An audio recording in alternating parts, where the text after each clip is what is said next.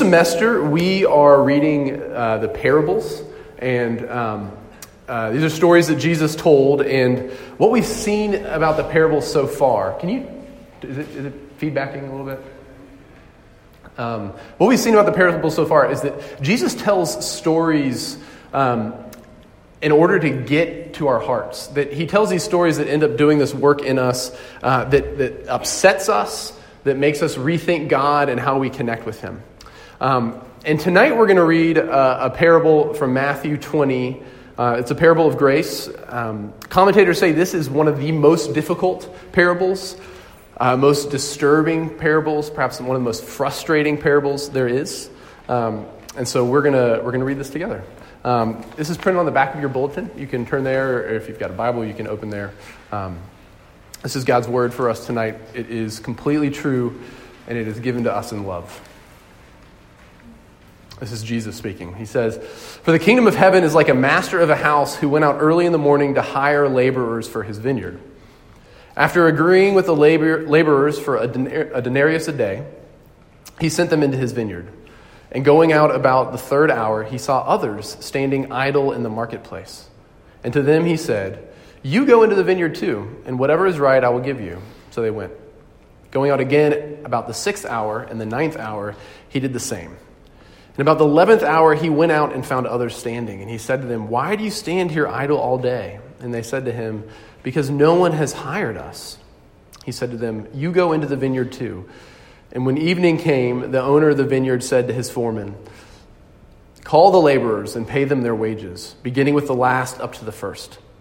And when those hired about the eleventh hour came, each of them received a denarius. Now, when those hired first came, they thought they would receive more, but each of them also received a denarius. And on receiving it, they grumbled at the master of the house, saying, These last worked only an hour and you have made them equal to us, who have borne the burden of the day and the scorching heat. But he replied to one of them, Friend, I'm doing you no wrong. Did you not agree with me for a denarius? Take what belongs to you and go. I choose to give you to give to this last worker as I give to you. Am I not allowed to do what I choose with what belongs to me? Or do you begrudge my generosity?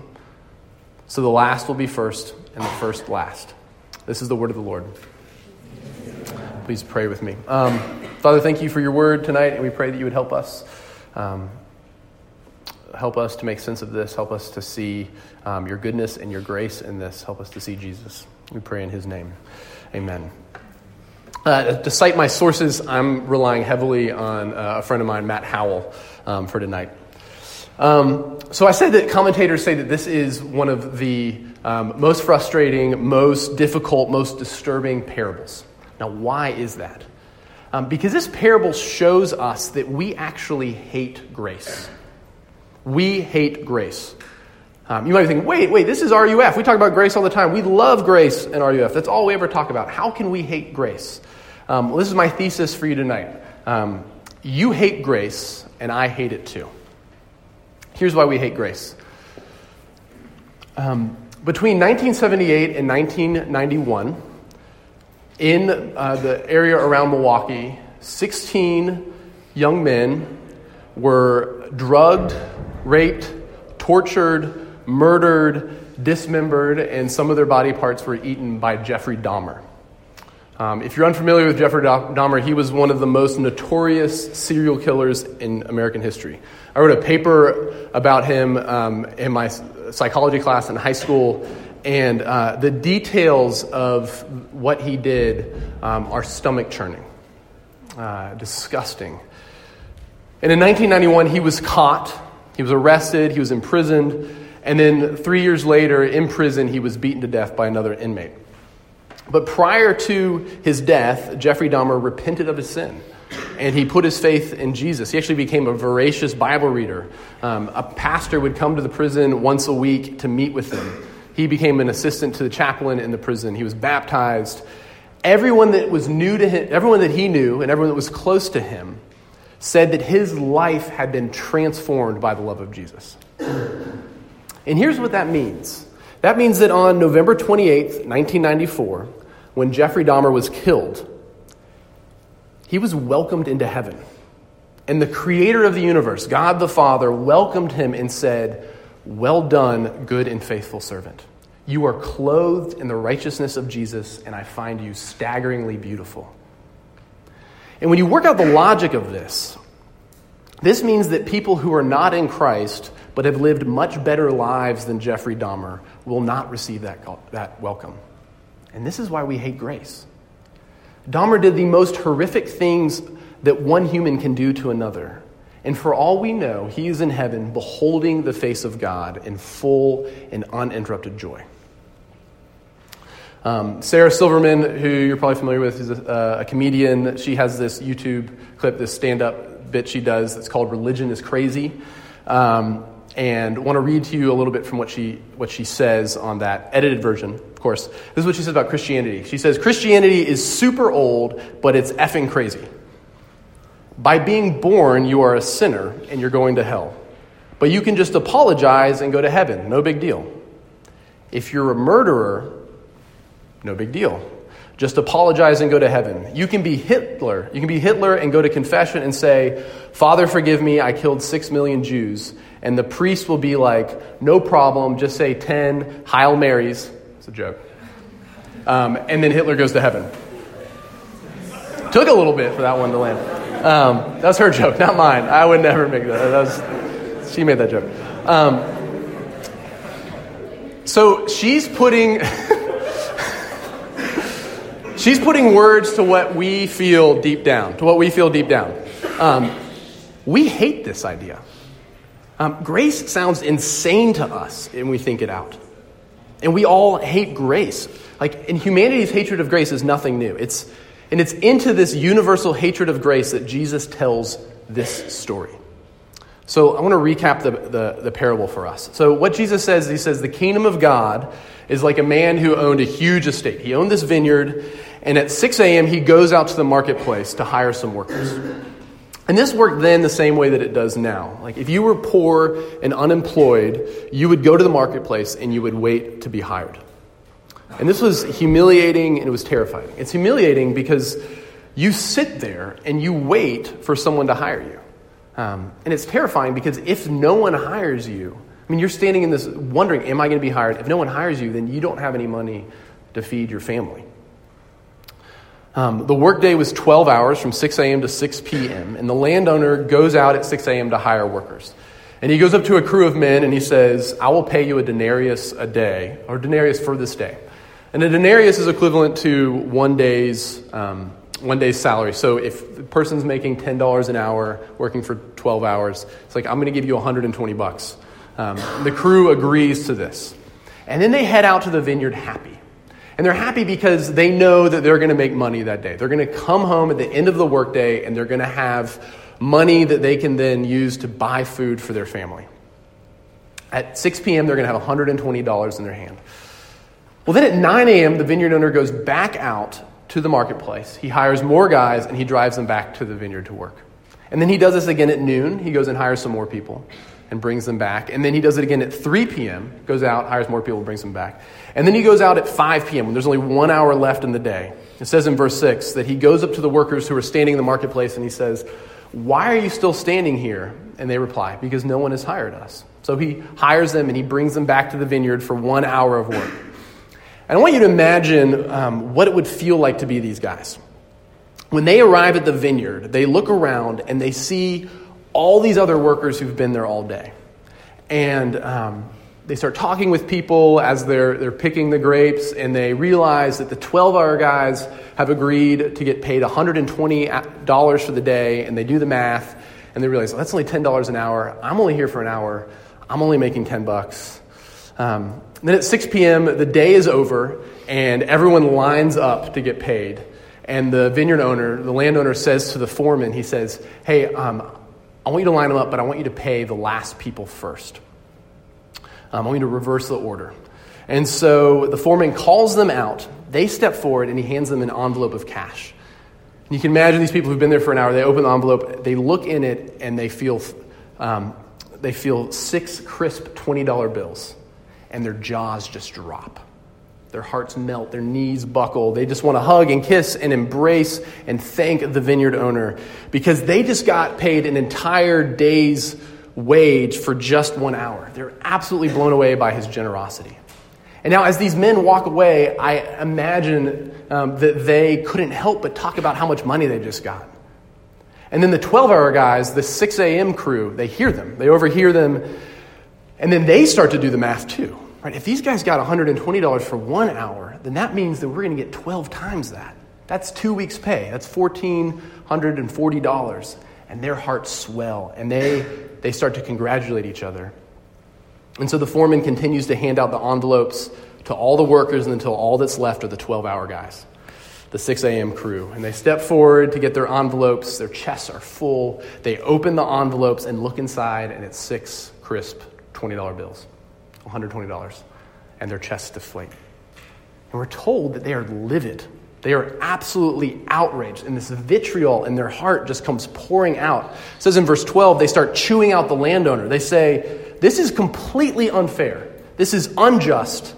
They only worked one hour. We worked 12 hours. We bore the burden of the day and the scorching heat, and you're going to pay us the same that you paid those slackers who only worked for like 15 minutes. What kind of employer are you? And then the landowner's response he says, Hang on. I agreed to pay you $120. I just gave you $120. Now, remind me what I've done wrong. Have I cheated you in any way? Am I not allowed to do what I want with my own money? Are you seriously upset because I am generous with, to these other guys? And then the parable ends, and then Jesus leaves this ominous phrase hanging at the end the first will be last, and the last will be first. And this parable shows us. Um, it shows us a picture of God's scandalous, upsetting grace. And in it, Jesus shows us why grace bothers us so much. And it bothers us because it does three things. And this is what I want us to look at um, for just a few minutes. We see that grace wounds our pride, grace deconstructs our expectations, and finally, that grace astounds us. So, first, grace wounds our pride. Um, in this parable, the landowner goes back to the, uh, the marketplace again and again and again. Now, why does he do this?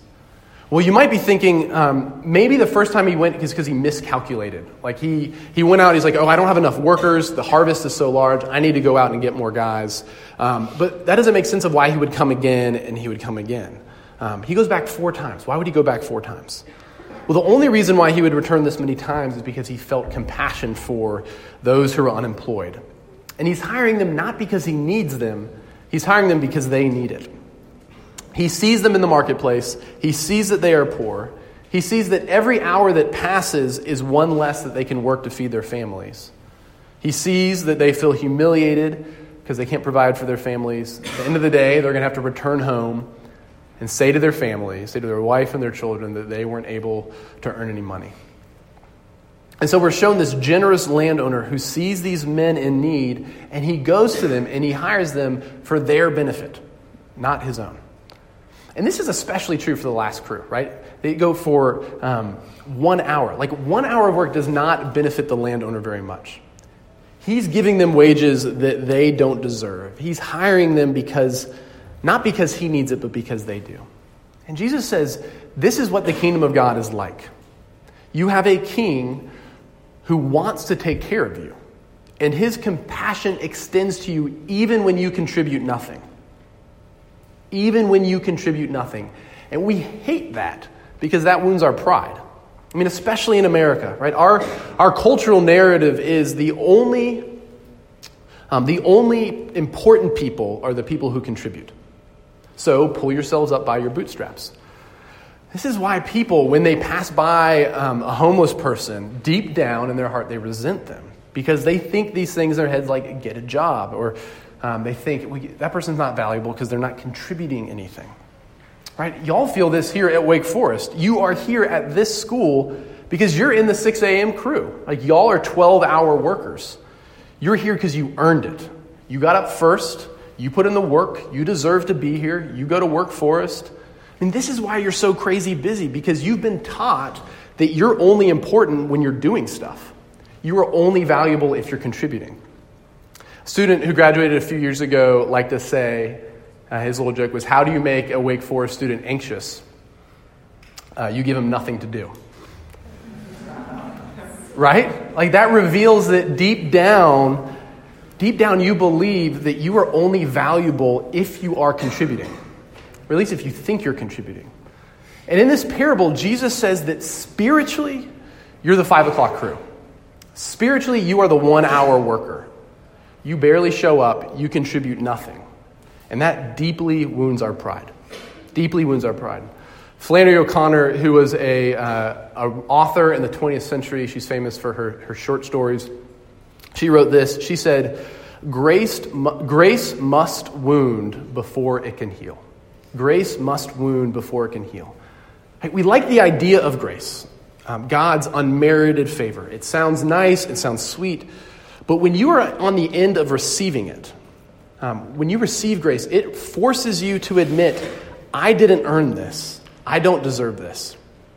This is you saying, spiritually speaking, I am bankrupt. I'm on welfare. I am a charity case. I don't deserve to be here. Friends, but you will never understand the gospel. You will never connect with the God who created you until you are willing for grace to do the work of not only wounding your pride, but killing your pride. So, grace wounds your pride. And the second thing we see is that grace deconstructs our expectations. It deconstructs our expectations. If you were one of those 12 hour workers, if you were in the 6 a.m. crew, your expectations would have been that you would be compensated, not just in relation to the work that you did, but in relation to the other workers. Your expectation would be that you would be, a pay, you would be paid a wage that was 12 times what the one hour worker was paid. So when the landowner asks these 12 hour workers, when he says, Do I, um, do I have the right? Don't I have the right to do whatever I want with my money? Um, if we were there, our response would be no. No, you can't do whatever you want with your money. You have to be fair with it. And the landowner would reply, So I can't be generous and gracious with whomever I want to be gracious and generous with? And deep down, if we're honest, we'd say, No, no, you can't. You can't be generous and gracious with whoever you want. You cannot be generous and gracious with people like Jeffrey Dahmer. You can't be generous and gracious with pedophiles. You can't be gracious to Catholic bishops and Hollywood executives. We'd say, God, this is how it works. Here are our expectations. The good people are in, and the bad people are out. And the good people are good people because they work hard and they make the right decisions. And the bad people are bad because they screwed up or because they didn't make good choices, or because they just don't work and they forfeited their right to any rewards. The good people are in and the bad people are out. And we're the good people. This is the way it works, God. You are not allowed to mess with this framework. And grace disrupts, it deconstructs our expectations here. This is why Sarah Silverman says that this thought is insane, that it's crazy. Now, here's the thing some of you might be thinking, like, I know I'm not perfect. I know I'm impatient sometimes, or I struggle with drinking, or I, I don't make the best decisions all the time, but I'm generally a kind, nice, hardworking person. Um, and compared to Jeffrey Dahmer, compared to Hitler, like they're way on the other end of the spectrum. But when we're thinking like that, this is what we're thinking. Um, we're thinking, God giving grace to me makes sense, and it's right. And God giving grace to those people doesn't make sense, and it's wrong. Because I'm clearly better. I've earned it. I deserve it. I haven't screwed up. Good people are in, bad people are out. I'm a good person. And look how Jesus deals with this attitude in this parable. Like, he will not abide it. The landowner is recklessly generous with the 11th hour workers. Grace deconstructs all of our expectations of what we deserve because grace is unmerited favor. It's not about what you merit, it's not about you earning, it's not about you being good, it's also not about you being bad. And, like, frankly, that doesn't make any sense to us. Because in our hearts, we're saying, um, God, you owe me. I'm one of the good ones. Therefore, I'm entitled to some benefit, to some blessing. Because we're constantly keeping score in our heads, right? We're keeping score, we're expecting the good people to get rewarded, the bad people to get punished. Grace deconstructs our expectations. It just does not make sense. Grace isn't about what you've done. It is not about the score. In fact, it's not about you. And that's why we hate it. So, how do we get to the place where we actually love it? How do we get to the place where we actually love grace? How do we get to the place where grace astounds us, um, where grace transforms us? I want to read to you a quote from Bono, who um, is the singer for U2. And he said this uh, in an interview years ago. He said, You see, at the center of all religions is the idea of karma. You know, what you put out comes back to you. An eye for an eye, a tooth for a tooth, or in physics and physical laws, every action is met by an equal or opposite one. It is clear to me that karma is at the very heart of the universe. I'm absolutely sure of it. And yet, along comes this idea called grace to upend all that as you reap, so you will sow stuff. Grace defies reason and logic. Love interrupts the, consequence, the consequences of your actions, which in my case is very good news indeed because I've done a lot of stupid stuff. And that's between me and God. But I would be in big trouble if karma was going to be the final judge. It doesn't excuse my mistakes, but I'm holding out for grace. I'm holding out that Jesus took my sins onto the cross because I know who I am, and I hope I don't have to depend on my own goodness. Remember what Flannery O'Connor said grace must wound before it can heal. And what I'm trying to show you is that grace has a sharp edge to it. It will wound you if you let it. If you let it wound you, if you let it strip you and humble you, you will finally be in a position to let it heal you and to let it transform you, to astound you. One pastor said this. He said, If you're willing to admit about yourself, if you are willing to admit about yourself that you are an obedience addicted, judgmental, scorekeeping, performance oriented, self validating approval addict, if you're willing to admit that about yourself, then you are in a position to let grace heal you. Let's say it again. If you are willing to admit about yourself that you are an obedience addicted, judgmental, scorekeeping, performance oriented, self validating approval addict, if you are willing to admit that about yourself, then you are in a position to let grace heal you. Before, you might have been in heaven looking over at Jeffrey Dahmer thinking, how in the world did he get in? But maybe now, should you be in, in heaven, you can look over at Jeffrey Dahmer and say, how in the world did I get in?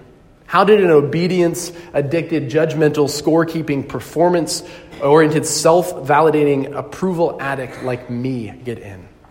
Grace is shocking the one hour workers are blown away because they're blown away by grace because they don't deserve it. So, a question for you does this, are you blown away by this as well? When you are willing to admit that I bring nothing to the table, when you can honestly say to God, I haven't earned anything, I don't deserve anything, I brought nothing to the table, nothing but my failure and my sin and my shame and my addictions, and you have lavished grace upon me. It's only when you're willing to admit that, when you let grace deconstruct and offend you and wound you, will you get to a spot where it will astonish you and transform you. So, how does that happen? Well, look at the landowner in this parable. The craziest detail of the whole story is found in verse 8. We find that the, this, the whole time this landowner had a foreman. Now, a foreman was somebody who would have overseen the entire operation of the vineyard. But here's this landowner, the CEO of the estate, driving into the market in his pickup truck, picking up crews back and forth, back and forth. Friends, CEO um, estate owners did not get involved in this at this level. By 9 a.m., this dude should have been um, on the golf course. Like he should have been in a hammock with a drink, feet up, letting his foreman do the work. He should not have been going back and forth. Why is he involved? Because he wants to personally be involved in the work of compassion. And while the 12 hour workers say, We've borne the heat of the day, right, the reason that they bore the heat of the day is because they had to. They had no choice. Their option for the day was work in the sun or starve to death. They had no choice. But do you know who else bore the heat of the day in the parable? The landowner. He was in the sun, going back and forth, back and forth, back and forth, and he didn't have to be. And when you look carefully at this landowner, you begin to see that this parable is a story about Jesus himself. That Jesus himself was with his Father in heaven and he didn't have to leave, but he personally came down to take care of and show his compassion towards a group of people who couldn't take care of themselves. And he emptied his pockets. He was recklessly generous with his riches. He became poor so that we might become rich in him. And at the end of the day, it is Jesus giving us his riches. He is giving us everything. And what's astounding about this is that he lived his life with such perfection such beauty that his life is the only life that has ever earned or merited the blessing and favor of God. And yet, on the cross, when he's receiving the punishment he didn't deserve, he didn't respond like the 12 hour workers. He didn't respond with bitterness or entitlement or vitriol. Instead, you know what he said? He said, Father, forgive them. He responded with grace. He said, Take what I deserve the glory and the righteousness and the blessing and the favor and give it to them. Friends, grace is astounding. It will blow your mind, it will transform your life. When you put yourself in the position to say, I have brought nothing to the table, I have earned nothing, and yet by the grace of Jesus, I get everything. I deserve nothing but judgment, but because of grace, I get forgiveness and honor and glory and everything. Friends, when you do this, grace will transform you. The first are last because they feel like they worked harder than everyone else and they feel like they earned it. And the last are first because they realize they brought nothing to the table. So I just want to end with this question Which one are you? Let me pray. Jesus, we thank you that you tell stories, and um, Lord, we, if we're honest, we know we say how hard this story is to hear. That um, your grace is offensive to us um, and it's scandalous to us, um, and it is such good news to us. Lord, I pray that you would help us to see not just the, the offense, but the beauty, to know ourselves as one who don't deserve um, your grace, but you give it to us freely in Jesus. Um, and we thank you. We pray in his name. Amen. If y'all want to stand up, we're going to sing one more song.